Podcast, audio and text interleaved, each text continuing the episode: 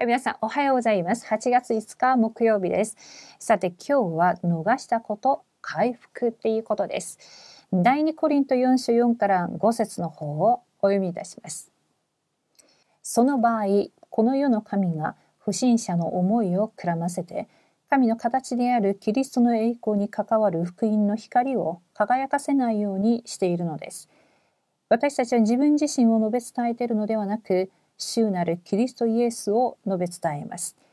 私たち自身はイエスのためにあなた方に使えるしもべなのです。アーメン。さて、神の形として創造された人間は霊的存在です。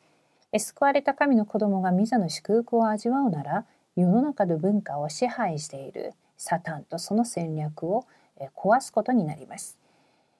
ミザの祝福を回復するとき、タラントが発見できて聖書のレムナと7人のように時代を生かす絶対答えを受けることができます。私たちが先に回復して味わうべき内容は何でしょうか？はい。じゃあ確認します。1番です。身分と権威。救われた神の子供は福音を正確に刻印することが重要です。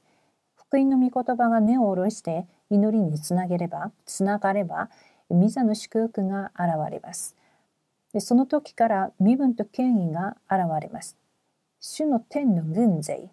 見つかいが助ける祝福を味わうようになって、生きていく正確な理由を天命として発見して、契約に従って旅程を歩むようになり、正確な使命が目標になるでしょう。私たちは未信だとは異なる人生です。はい、そして2番です。霊的背景と霊的状態。人生を生きていて肉的な答えは答えも重要ですがさらに重要なのは霊的背景と状態です。この背景と力を持てば全てを超越するようになります。私たちに与えられたミザの背景は誰も奪っていくことができません。三位一体の神様がべを収められるミザの背景を持って味わうことは素晴らしいことです。その時に受けるようになるただ唯一性再創造の祝福は永遠に味わう霊的システムになります。はい。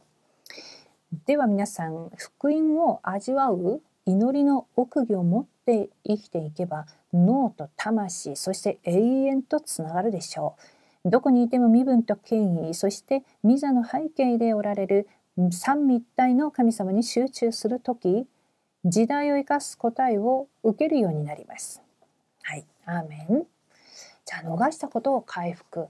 いろいろと私たちが逃していることあると思うんですが特に今日この御言葉の中であ私の身分と権威その祝福を本当に正しくまた味わっているのかそして私たちには霊的な背景があるのでその霊的な背景と霊的な状態をもう一度確認して確かめてみるっていうことであります。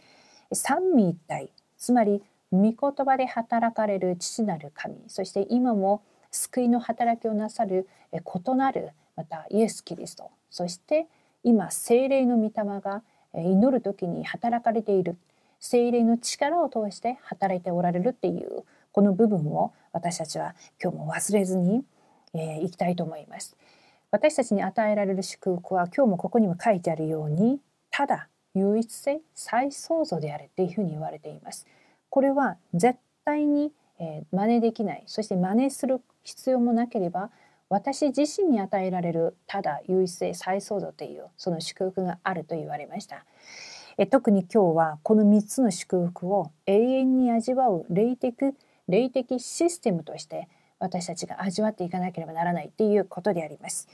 え今日レムナン大会参考決めそしてまたラストの日であります。このメッセージは本当に1年間ずっと成就されていくんですがこれは新しい時代このアンティーク時代に向けられた神様の本当に秘められた御言葉が隠されてあるメッセージでもあります。どのようにこのアンティークの時代を準備することができるかその備えをした者が必ずこの時代を霊的に勝利へと導かせるリーダーになれるとそう思います。では皆さんお祈りをして終わりにしたいと思います。神様感謝いたします。え今日私たちが逃したことを回復する一日となりますように。他ではなく、私の身分と権威を、そして神様から与えられたこの霊的な背景とその霊的な状態を確かめて、今日も三位一体の神様が共におられること、そして私たちに水、インマヌエル、ワンネスしているっていうことを忘れずに、エレメナ大会第3講義目のメッセージをまた期待しながら、そしてそのメッセージが、ね、1年間私たちの現場に、日本の上に、そして私と繋がった全ての現場に成就されるように祈ることができますように、全てを感謝します。イエス様の皆によってお祈りします。アーメン。